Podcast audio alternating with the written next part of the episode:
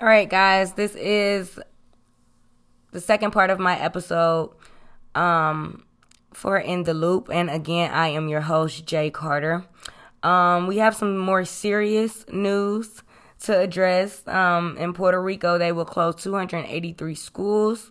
Um, out of their 1,100 public schools that they have, due to a decrease in enrollment, um, and it's basically from that hurricane that hit last summer. Um, the school service is 319,000 children.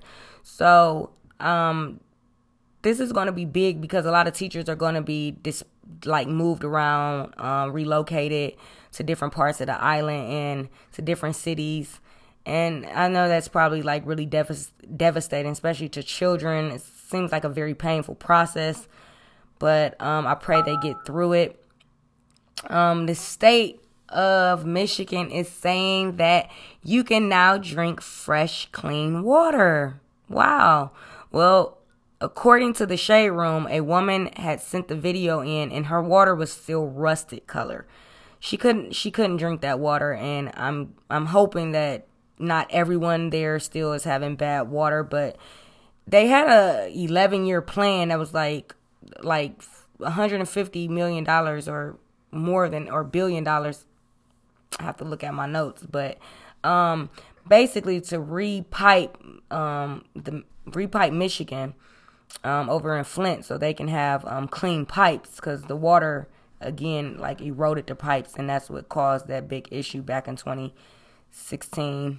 Um, but the state is cutting off their water supply.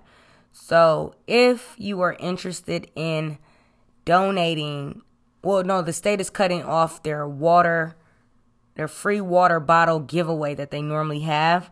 And so if you're interested in donating any, they share um the Shade Room shared a link um and they also have a telephone number here.